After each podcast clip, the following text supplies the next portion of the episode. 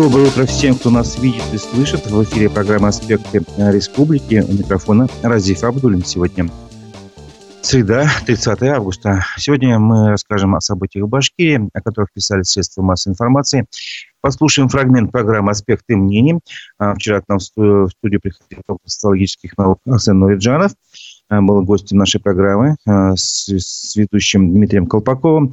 Э, также предложу вашему вниманию запись разговора с нефтекамцем Файзел Гаяном Исламовым, о котором мы рассказывали, и проведем голосование на нашем YouTube-канале. Напомню, трансляция программы идет в YouTube, в социальных сетях Одноклассники и ВКонтакте. Свои вопросы и комментарии я прошу вас оставлять на нашем YouTube-канале «Аспекты Башкортостан». Ставьте лайки, делитесь с друзьями ссылками на нашу программу. Этим вы поможете нашей редакции. Итак, давайте начнем с обзора прессы. В Египте погибли туристы из Башкирии. Об этом изданию УФА-1 рассказали жители села Старобалтачево и глава местного сельсовета Илгиз Рахимзянов. Что же произошло? 38-летняя Ирина родом из села Старобалтачево, но потом она женилась с супругом и детьми, жила э, в Татарстане. Вот. Э, муж у нее уехал в Египет на заработки, а она потом э, решила вместе со своими тремя сыновьями полететь в Египет, навестить мужа. Вот. Детям, соответственно, 3, 6, 9 лет. А что, что же произошло? Как сказали жители села, семья купалась на диком пляже. Отец э, и старший сын 9-летний стали тонуть. Вот, мужчину спас э, человек, который оказался неподалеку, спортсмен. А женщина кинулась спасать своего старшего сына. Но вот она смогла этого сделать. Э, пытался также еще местный житель там помочь. В общем, утонули, получается, женщина, мать э, и 9, старший ее сын, и этот местный житель тоже утонул. А, церемония прощания с погибшими прошла 26 августа в Старополтачево, сообщает УФА-1. В Украине погибли еще 15 уроженцев Башкирии. Об этом сообщила наша редакция. Мы нашли данные о захоронениях военнослужащих из Башкирии в электронной книге памяти Уфы. Ранее редакция эту информацию не публиковала. Там э, погибшие э, в разное время, значит, они э, закончили свой земной путь. Есть и погибшие в декабре 22 года, и в марте 23 и в июне 23 В общем, семеро военных похоронены на северном кладбище Уфе, шестеро на южном кладбище и двое похоронены на кладбище, городском кладбище номер 10. Об этом кладбище хотелось бы отдельно еще рассказать. Оно было открыто в феврале э, прошлого года, находится примерно в двух километрах от северного кладбища в поселке Тимашево. Его площадь составляет 24 гектара и рассчитано оно на 40 тысяч захоронений. Что же касается электронной книги памяти Уфы, там есть такой специальный раздел «Герои СВО». А, сейчас в нем содержится информация о 107 захоронениях, и еще не все, значит, данные погибших опубликованы. Мы будем постепенно, наверное, все-таки во всех рассказывать, тех, кто погиб э, и захоронен именно из этой книги, в том числе, конечно, давать сведения и о других погибших. Сейчас, на данный момент, если не ошибаюсь, число погибших э, уже превысило тем, больше, чем 850 человек э, соотечественников из Башкирии, кто погиб в ходе специальной военной операции. Тем временем в Башкирии учредили клуб кавалеров ордена генерала Шеймуратова. Об этом э, сообщалось и ранее, но сам указ главы Башкирии был опубликован вчера на официальном портале правовой информации. Вот. Если почитать указ, э, что можно сказать? В задачи клуба этого кавалеров входит патриотическая работа среди подрастающего поколения, как раз на примере жизни и службы командира э, легендарной 112-й башкирской кавдивизии Мингали Шейпуратова, защита интересов участников специальной операции, их семей – также представители клуба должны участвовать в мероприятиях, посвященных датам военной истории России и Республики, работать с молодежью, поддерживать ветеранские организации, вести работу по формированию политики патриотического воспитания подрастающего поколения. Вот. Сейчас пока состав этого клуба кавалеров известен. Администрация главы Башкирии должна внести на утверждение получается, совета а, клуба кавалеров генерала Шеймуратова, а также правительство республики должно предоставить здание, сначала предложить это здание, где-то должно, это, это помещение должно быть, э, располагаться в здании, прилегающем к Советской площади Уфы. Об этом прямо говорится в указе Ради Хабиров. Уфы сообщила вчера, что в Республиканской клинической больнице закрыли на прием два отделения из-за новой волны COVID-19. А, подробности вот такие. Роспотребнадзор выписал, а, выписал предписание, сообщает Пруфы, и публикует его фотографию. А, то есть можно посмотреть по поводу этого, можно будет сам документ посмотреть, и в документе видно, что что Роспотребнадзор предписывает, во-первых, закрыть э, полностью на прием два отделения РКБ Куватова, пульмологическое и нефрологическое, а прием в эти отделения можно открыть только после стопроцентной выписки всех больных после заключительной дезинфекции. Также предлагается провести лабораторное исследование на ковид э, среди, среди сотрудников э, больницы, среди тех, ну, кто контактировал с больными коронавирусом и которые и тех контактных лиц, которые не покинули стационар. Вот. Тем временем Минздравие Республики отрицает новую вспышку COVID-19, а глава Роспотребнадзора отказалась подтверждать информацию. Хотя, в принципе, вот этот документ, он есть в доступе в открытом. Э, можно точно посмотреть на сайте Пруфов. Поэтому я хотел бы провести голосование сейчас на, на нашем канале в Ютубе э, «Аспекты Башкортостана». Простой вопрос. Готовитесь ли вы к новому всплеску заболевания коронавирусом этой осенью? А, ответы простые тоже, да или нет. Готовитесь, значит, вы как-то укрепляете свой иммунитет, э, следите за информацией об этом всем. А, возможно, уже носите маску, не ходите, не посещаете места массового скопления людей. Нет, если вы считаете, что ваш иммунитет силен, что все это как бы новые, новые э, штаммы коронавируса достаточно слабые, вам ничего не грозит, значит, нам ничего, ничего бояться. В общем, такая аргументация, тогда нет. Итак, на нашем канале в YouTube я прошу вас ответить на вопрос, готовитесь ли вы к новому заболеванию, к новому всплеску заболевания COVID-19 этой осенью.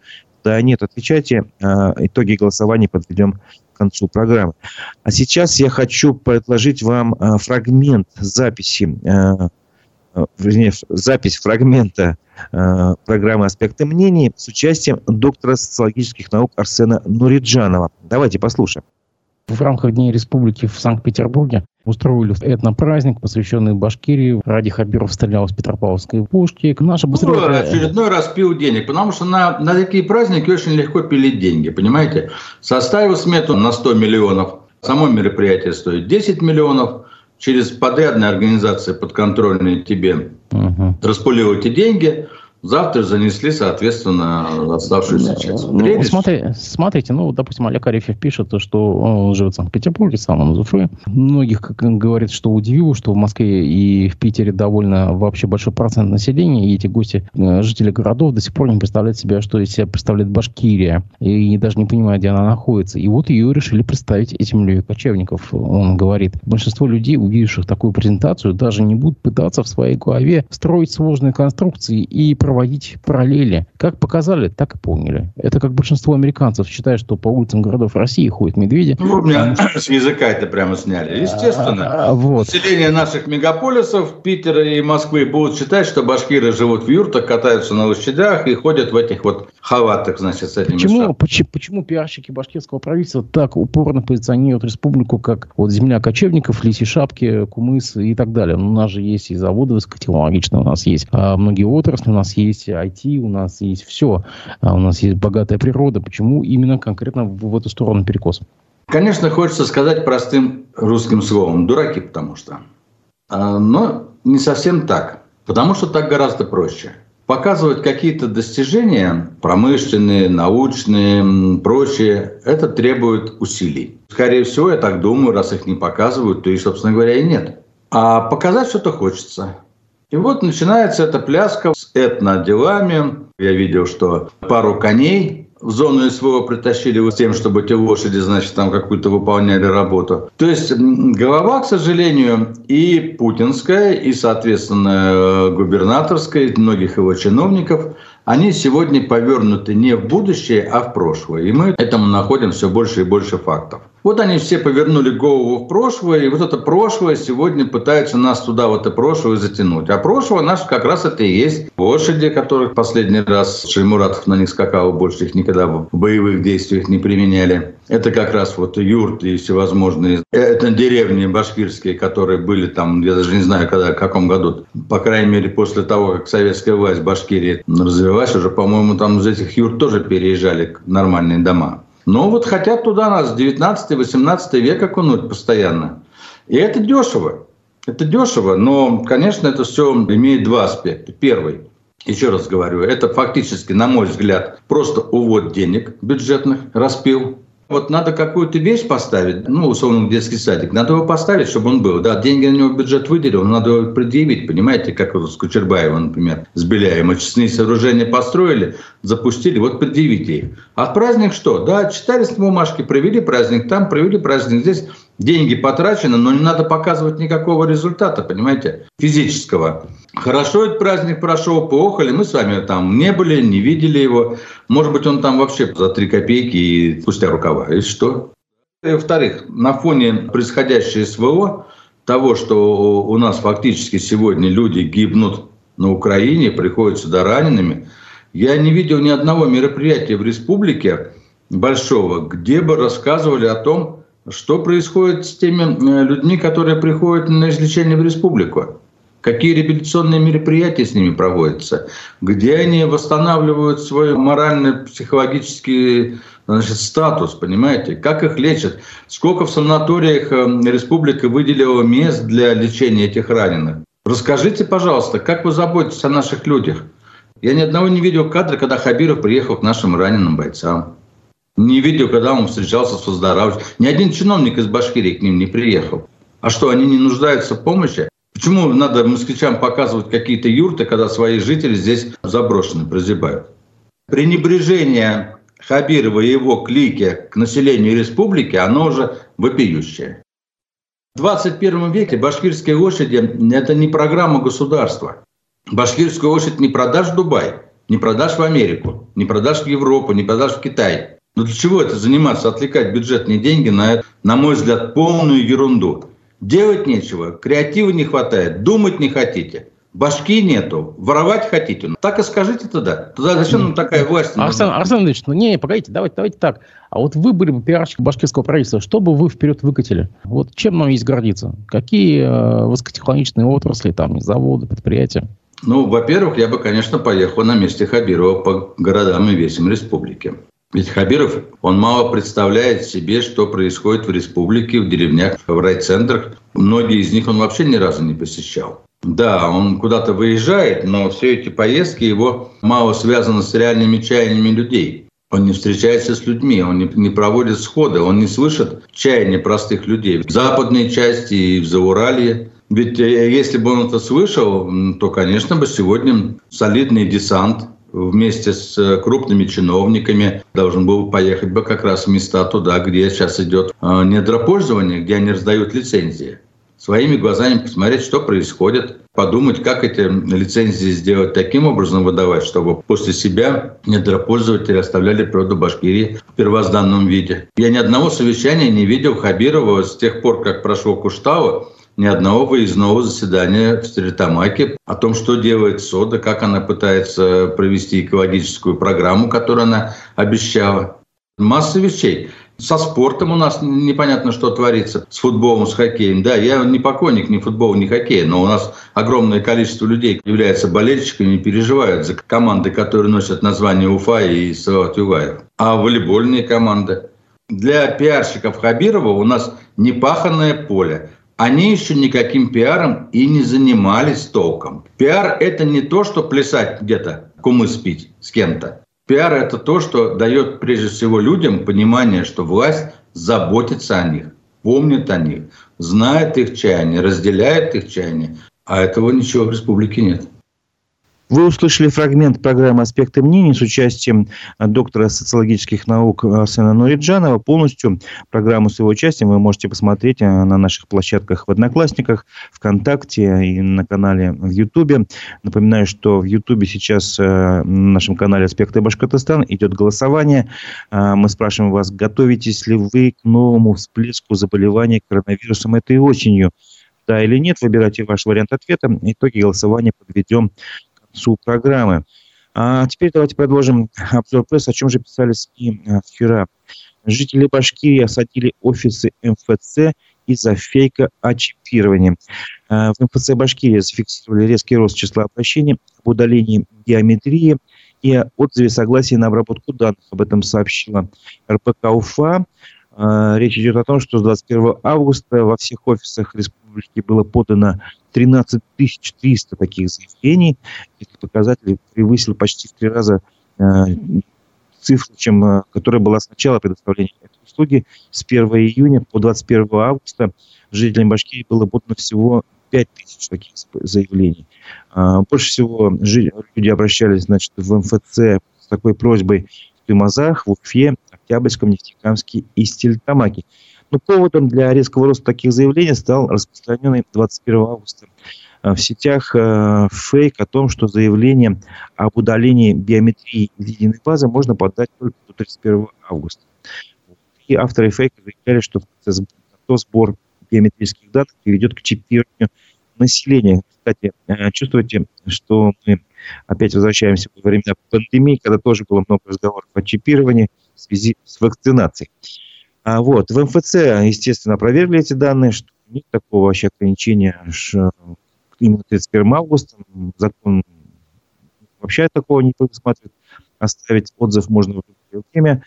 А, в общем, например, зам управляющего отделением Нацбанка Республики э, прямо и заявила удалить свою биометрию и отозвать согласие на обработку данных можно в любой момент. Закон не ограничивает срок подачи такого отказа так что будьте разумными, благоразумными, и имейте критическое мышление, следите за информацией, не надо поддаваться фейкам и всяческой панике. А, новость из разряда культуры-политики. Возможно, как вы сами сейчас оцените, из башкирского мультфильма «Северные Амуры» вырезали голоса Ростислава Музагулова и Ульяны Трегубчак.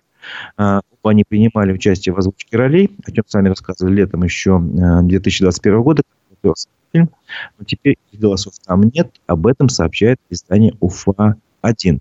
А, здесь надо отметить, что Ростислав Мурзагулов э, признан в России иноагентом. Он сам э, как раз в 2021 году, объявил о том, что покидает все государственные посты, а уже в 2022 году уехал из России и стал публично критиковать власти. Он же прокомментировал э, журналистам вот это, эту новость. А, не сказать, что мы расстроились, мы ожидали подобного, сказал Ростислав Загулов, признанный иноагентом России. Это, конечно, говорит о глубине падения руководства. Не очень понимаю, как наши голоса совратили народ, но, видимо, они настолько проникновенны, что все зрители сразу бы побежали в баррикад. Ну, такой ирония, сарказм, не знаю, как хотите, звучит в комментарии. А, что же сказали на самой студии? Муха, которая э, сделала сам мультфильм, а, по словам директора студии, то, что голоса из мультика этого убрали, никак не связано с политикой. И вот его комментарий тоже приводит к изданию УФА-1.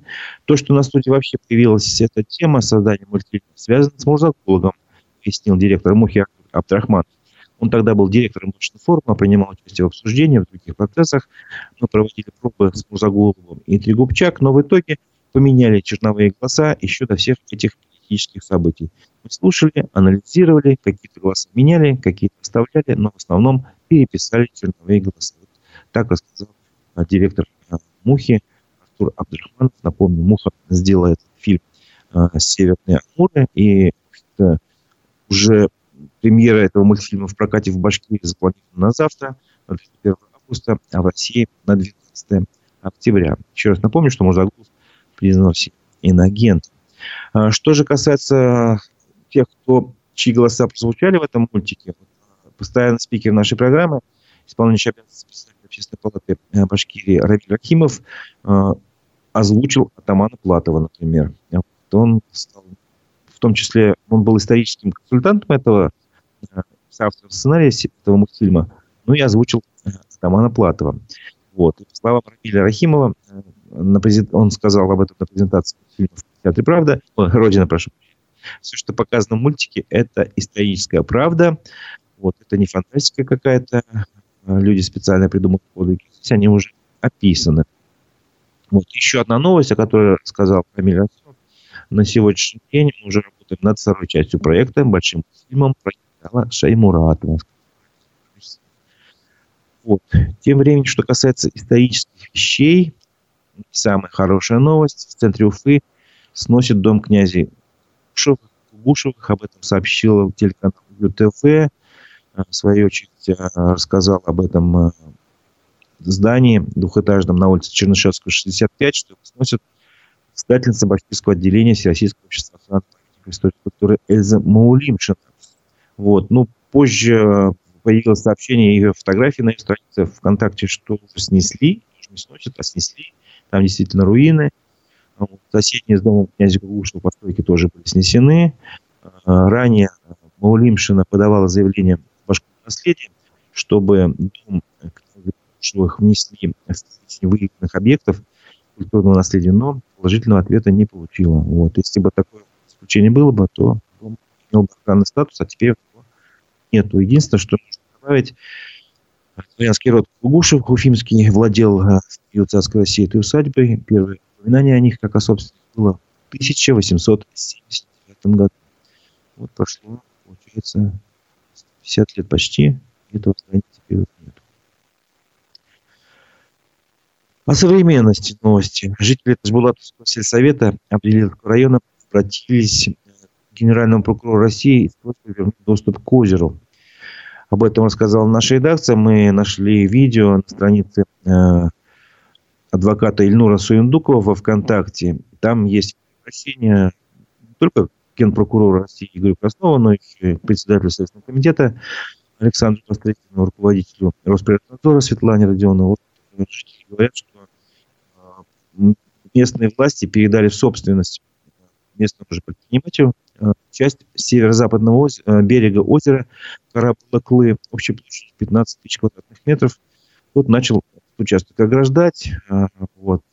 Жители жалуются, что они там постоянно купались, в общем, использовали, ну, использовали это озеро. Там же лежит единственный проход к пастбищу, теперь он будет прегражден. В общем, по их мнению, действия чиновников и предпринимателей противоречат положениям водного кодекса. Вот, и они попросили, значит, высшие чины а, российских правоохранительных структур, скажем так, проверить законность этих действий, в том числе на коррупциогенность.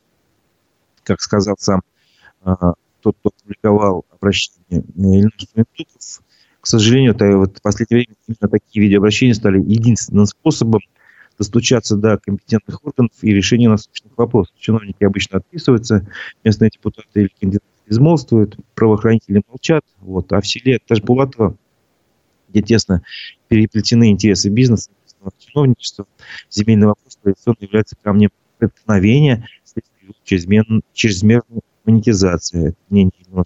Вот, а здесь уже страдают интересы местных жителей. Что интересно, в тот же день стало известно, об этом сообщили в Следственном комитете, что э, следовать, следственные органы э, республики э, стали проводить проверку по данному факту, устанавливать обстоятельства, поскольку Александр Басквикин поручил главе Следственного Башкирии Архангельскому доложить по поводу заявителей в ходе сексуальной проверки. Ну, в общем, получается, на самом деле товарищ, который так прокомментировал, что такие обращения стали способом достучаться, прав. В общем, что трудно возразить. Единственное, а, как, каким образом все завершится, тоже трудно понять. Надо следить, а, смотреть и следить за этой ситуацией.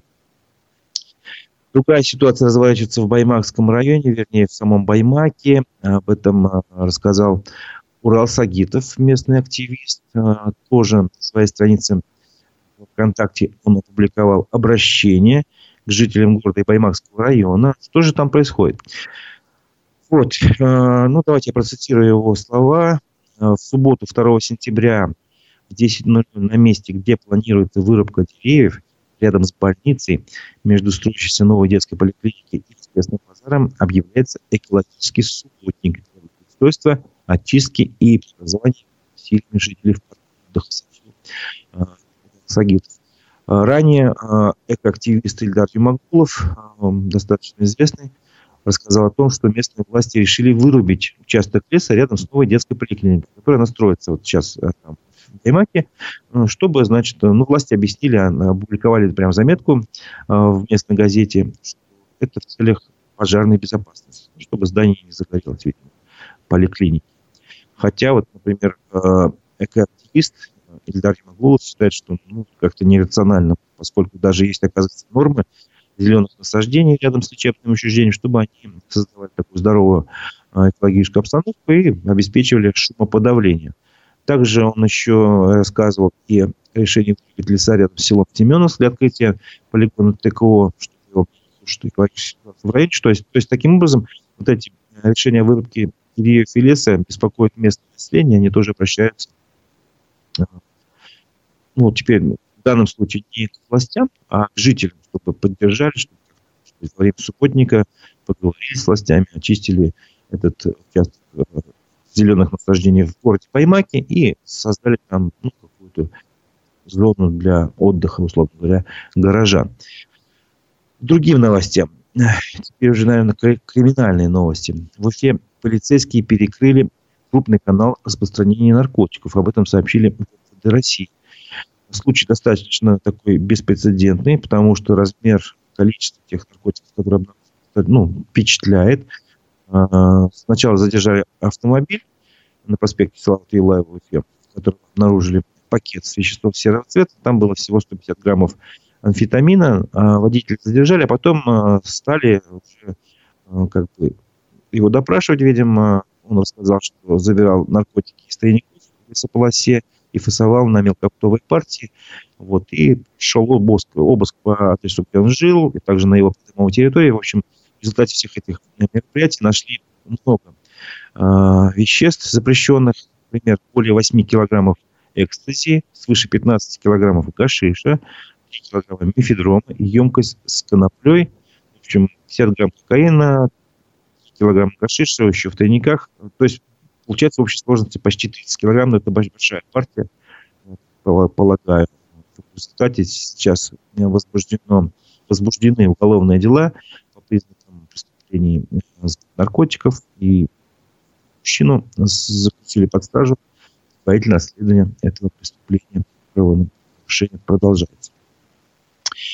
Еще одна новость о правонарушениях. Об этом сообщил телеграм-канал «База» в военкомате, у военкомата, вернее, в Уфе задержали потенциального поджигателя. Э, молодой человек э, рано утром э, появился возле сборного пункта военкомата на Революционной улице около 4 часов утра.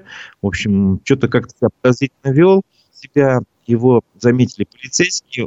Он, в свою очередь, решил сбежать. Ну, вот. Но настолько себя подозрительно вел, что его догнали и задержали. Вот, и нашли у него при себе, значит, 5-литровую канистру с бензином спички. В общем, Выяснилось, что ему всего 21 год, он не работает. И, судя по всему, пришел к военкомату не просто так, короче говоря, ведется такое расследование. А сейчас я предлагаю прерваться э, от обзора прессы, предлагаю послушать запись разговора с предпринимателем из Нефтекамска Фаизыл Гаяном Исламовым, о котором мы рассказывали неделю назад. Э, напомню, что тогда мы рассказывали, что он, ну, и, в общем, он утверждает, что стал жертвой мошенничества, в результате которого потерял здание стоимостью около 10 миллионов рублей. В свое время, значит, он сделал, не просил сделать э, экспертизу, договор, из-за которого его признали виновным. Вот. Экспертиза сделана не было, провел сам экспертизу независимую, заказал ее, если не ошибаюсь, в Удмуртии. Получил заключение, что, э, вероятно, значит, это договор поддельный, там, по крайней мере, его подпись, возможно, подделана. Вот. Я обратился после этого в полицию. Это уже случилось как с этим летом, 7 июля.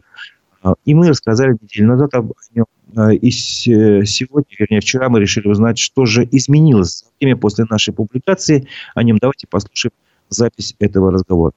Добрый день. Расскажите, пожалуйста, какие сейчас у вас последние новости вот по вашему делу? Что-то изменилось? Нет, вот я 7 июля обратился в полицию города Нефтекамска Никаких изменений за это время не произошло. Я обратился в полицию, чтобы они провели следственное мероприятие в Нефтекамском городском суде. То, что Аллаяров и Учурин продали помещение в 2015 году, подделали и подали в суд договор на сумму 716 тысяч рублей. Я просил, чтобы полиция провела следственное мероприятие. Но до сих пор этого не сделано. Обратился 4.08 прокуратура города Нефтекамска с жалобой, что полиция бездействует по этому вопросу. 23.08 тоже повторную жалобу сделала прокуратура, тоже по бездействию полиции города Нефтекамска. Пока вот результат еще не получил, там же есть определенные сроки рассмотрения. И в чем, по-вашему, заключается бездействие полиции? Что они не сделали? Что, что должны были сделать? Они должны были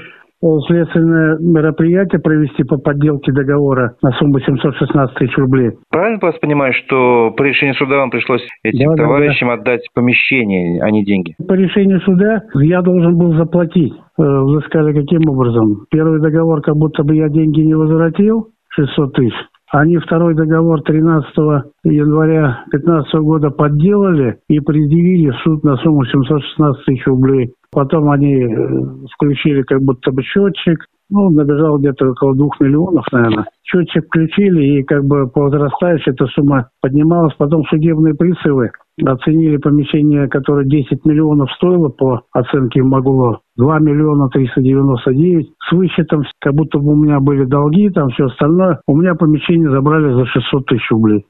Это был фрагмент, вернее, запись телефонного разговора с предпринимателем из Нефтекамска Файзалгаяном Исламовым, который утверждает, что а, из-за поддельного договора он потерял здание стоимостью около 10 миллионов рублей.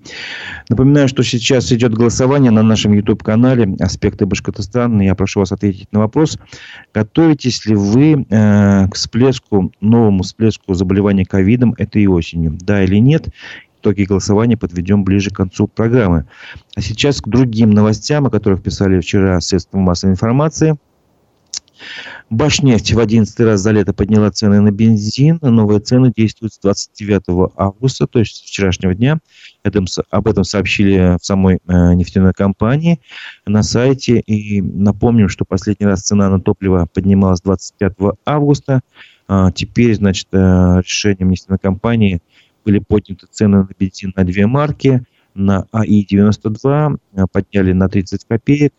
Сейчас литр стоит 49 рублей 90 копеек. И на АИ-95 э, Атом тоже на 30 копеек подняли. Сейчас стоит 52 рубля 95 копеек. А, я смотрел э, сообщения с СМИ по этому поводу. По-моему, УФА-1 сообщила, что с 1 июня литр АИ-100 подорожал на 3 рубля 70 копеек. То есть, ну, в целом не оценили ситуацию на, на рынке на этом, на топливном а, в Башкирии за лето. А, вот. И с 1 июля, значит, другой бензина Атом-95 поднялся на 2,8, 92 марка на 2 рубля 25 копеек, 92 марка Атом а, на 2,65, дистопливо на рубль подорожало. В общем, мы об этом раньше говорили с экономистом, в том числе, что Объясняется это ценами, якобы рост цен на бирже и прочее. Но есть и другие объяснения. Какое более разумное и правдоподобно судить вам. Лично я считаю, что все-таки здесь дело в аппетите наших нефтяных компаний, монополистов фактически на рынке. Поэтому что что говорить. А, другая новость транспорта. Авиакомпания Nordwind Airlines решила открыть рейсы из Уфы во Владикавказ. Полеты запланированы с 29 сентября. Они э, планируются э, два раза в неделю по вторникам и пятницам. Об этом сообщили в финском аэропорту. Ну, полет из Уфы в Владикавказ занимает 3 часа. На этом направлении хотят задействовать Боинги, который рассчитан на 189 пассажирских Вчера в Уфе произошло оперативное совещание администрации города. На нем мэр Уфы Радмир Мавлиев заявил о своей готовности пожертвовать костный мозг для лечения онкобольных. Вот об этом э, сообщает, в свою очередь, ТВ, ну и многие другие средства массовой информации тоже об этом говорили. Э, о чем речь? Э, в общем-то, тема лечения э, тяжелобольных э, заболеваниями достаточно актуальна для России, потому что э, для самых тяжелых случаев именно пересадка костного мозга по помогает. А, при этом а, проблема в том, что в России очень мало таких доноров э, регистрируется. То есть надо, чтобы можно больше людей э, сдало свои анализы, там просто кровь нужно сдать, если не ошибаюсь, или может мазок, там, там важна ваша генетическая составляющая.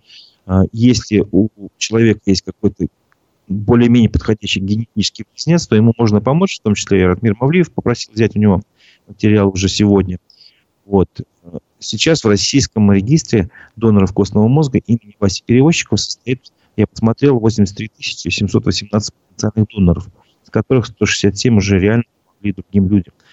Вот. Но на самом деле нужно гораздо больше, потому что э, по данным Минздрава России трансплантация костного мозга, мозга ежегодно требуется более чем 5, 5 тысячам россиян, в общем, в том числе там 900 детей. А, то есть есть данные еще независимых экспертов, что потребность э, в этом вдвое выше. Вот. А из-за того, что в нашем российском реестре мало людей, тяжелым онкобольным, тяжелым онкобольным приходится искать донора за рубежом, тратить огромные суммы на лечение, а вот с помощью российских доноров, естественно, все гораздо дешевле.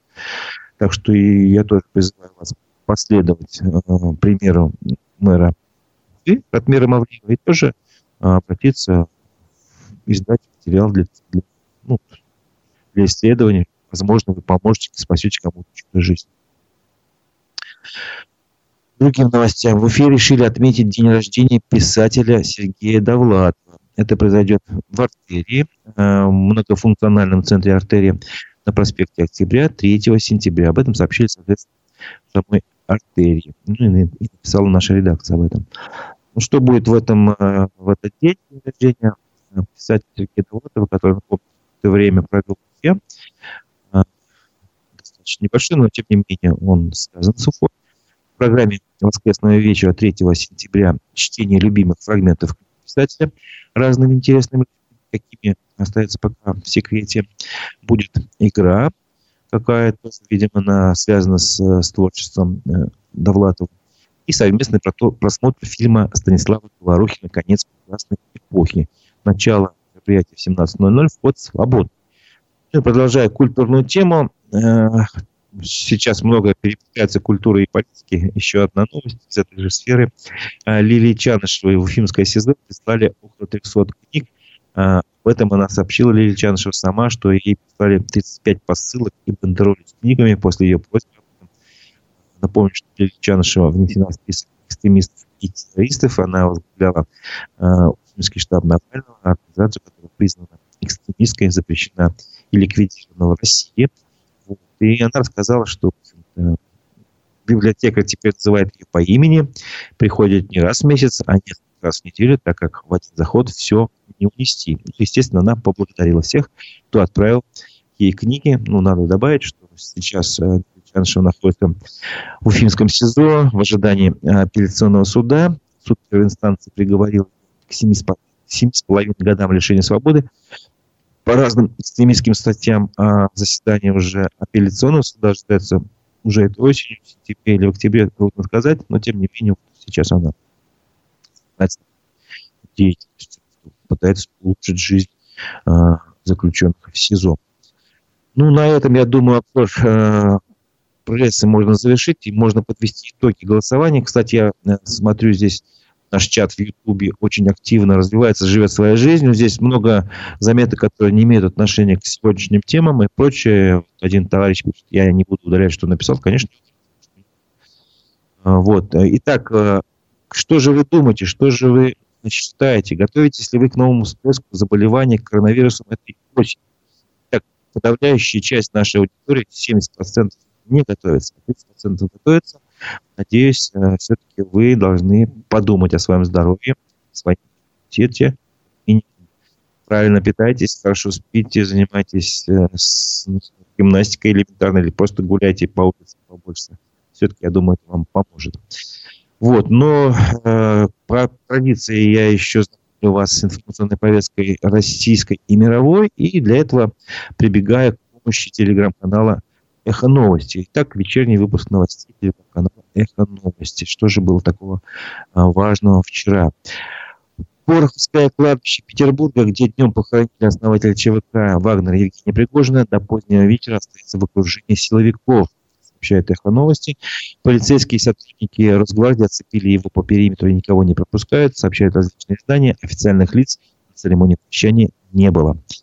США объявили о новом пакете военной помощи Украине. Как сообщили в Госдепартаменте, в него вошли ракеты для систем «Хаймарс», противотанковые комплексы «Джевели», артиллерийские снаряды, а также техника для разминирования и расчистки заграждений. Общая сумма будущих поставок – 250 миллионов долларов.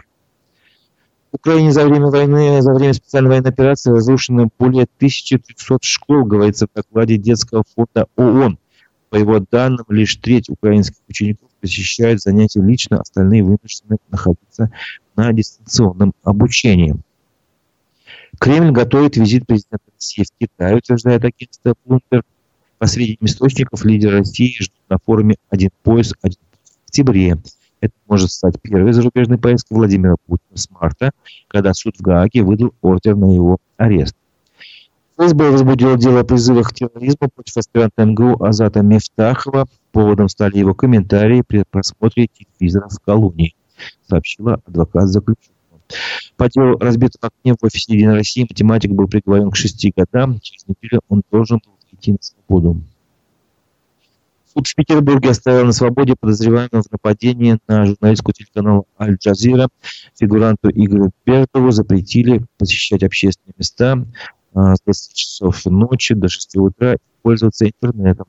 Он ударил по лицу женщину-репортера у стихийного мемориала главе ЧВК «Вагнер», требовал, чтобы она не говорила на иностранном языке. Пропавшую в Москве фигуристу Алину Горбачеву нашли в кинотеатре. Прокуратуре отметили, что 16-летний спортсмен все в порядке. Чемпионка России среди юниоров исчезла накануне после тренировки. Даже была в убийстве. Это был вечерний выпуск новостей телеграм-канала «Эхо новости». На этом я с вами прощаюсь, но не совсем. Дело в том, что э, в 13 часов будет программа «Аспекты мнений». Мы в студии пригласили политика, экономиста, бывшего депутата Госдумы и Госсобрания Башкирии Михаила Бугиру. В 12 часов вас ждет программа «Digital Среда». Э, ведущий Константин Акаемов и Владимир Парабаш обсудят новости последней недели digital и маркетинга. Так что вот в 12 часов и в час дня ровно ждем вас на наших площадках в Однокласснике, ВКонтакте, также в Ютубе, канале «Аспект Башкортостан». Ну а теперь я с вами прощаюсь. До новых встреч в эфире.